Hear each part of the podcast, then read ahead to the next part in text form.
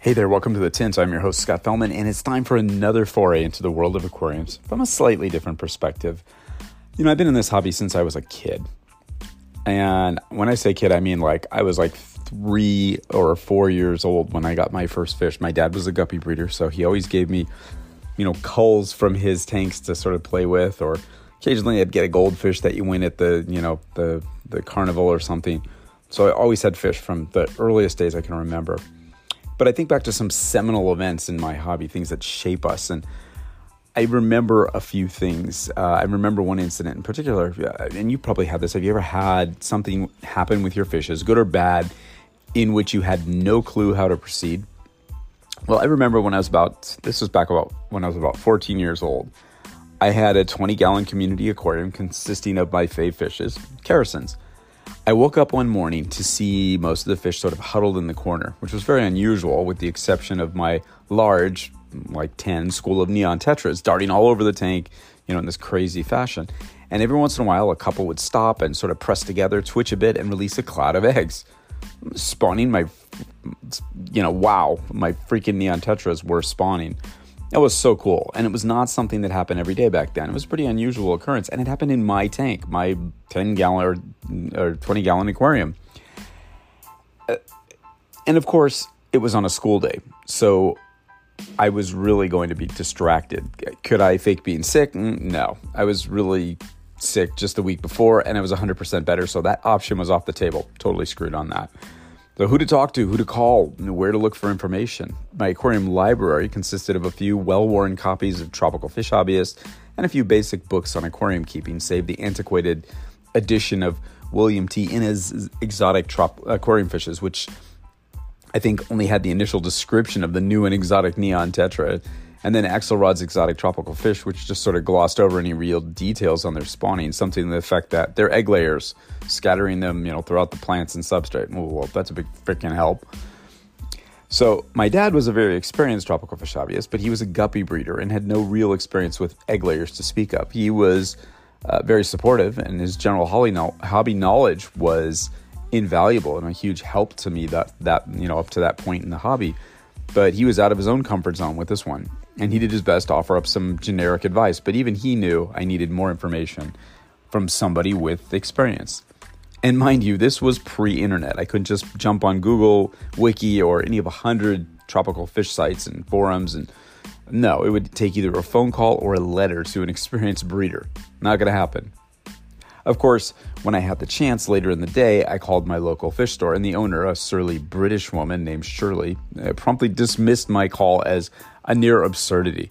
And I remember her saying with this British accent, sorry to all my British fans, was neons don't lay eggs. And that, that was all I can remember from that phone call. But that was literally the, the first thing she said, like, you're full of it. You know, but I'm like, you know, but it happened in my tank this morning. You know, click, she hung up. Yeah, no help from the friendly local fish store. From that point on, I realized I was sort of on my own. So what did I do? I wanted the eggs to hatch. I wanted to raise the fry. I wanted it to happen again. One thing I didn't do was panic. Even at that young age, I just sort of knew that that would not help. I did what any self-respecting fish geek would do. I sat down and I tried to think of what I did know that could help. One thing in my favor was that I kept a little fish journal with all sorts of notes and observations and facts on my fishes. Turned out to be a very good and useful habit. I could refer to my own body of work if I needed it for something just like this. Well, having bred a number of fishes already, the idea of rearing small, tiny little fry was not alien to me. And in retrospect, other than the fact that these were fish I'd revered and never thought of breeding, they were egg-laying fishes, much like the flame tetras or even the zebra danios that I've spawned and reared before, albeit semi-successfully. You know, just feed them, right? I tried to retrace what it was that led to the spawning in the first place. Turns out, even back then, I was experimenting with tannins, inspired by a vintage nineteen seventies book called Aquarium Ecology. I decided to experiment with peat moss as a means of softening the water and lowering the pH. Well, hell yeah, it certainly worked. And then I had recently started feeding live brine shrimp, chopped blackworms, my mom just loved that, and some Daphnia, which I'd reared from stock that I purchased from a member of the American American Killifish Association. Go figure. Yeah, I was a member even back then. So two things in my favor: good environmental conditions similar to their natural habitats, and a nice variety of fresh foods, things that every hobbyist knows are good for fishes. And it went on from there.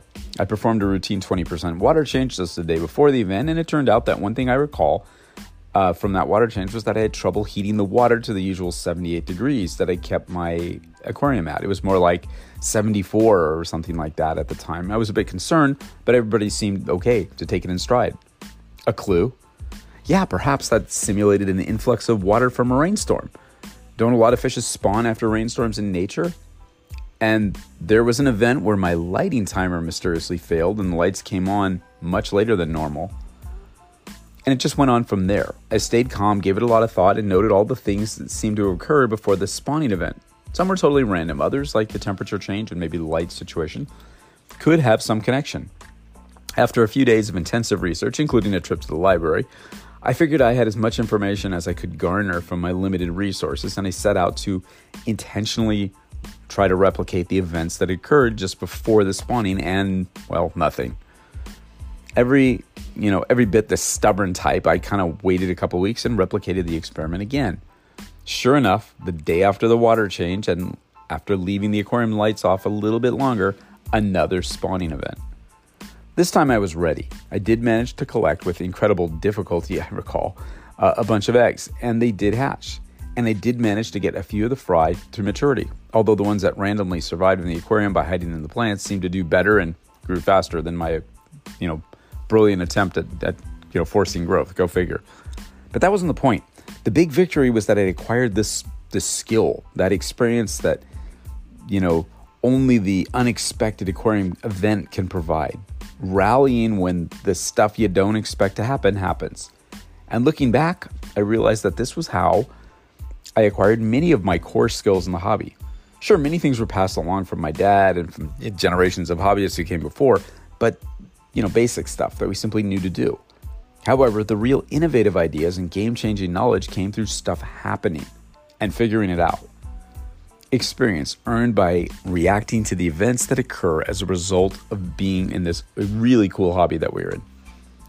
Next time something good or bad, but entirely unexpected happens, just remember to make curiosity your default setting, not panic, and see what you can gain by reacting well and attempting to learn from, you know, the happening. These events, the ones which shape us, are one of the best gifts that we can get from the hobby. Enjoy them, learn from them, remember them.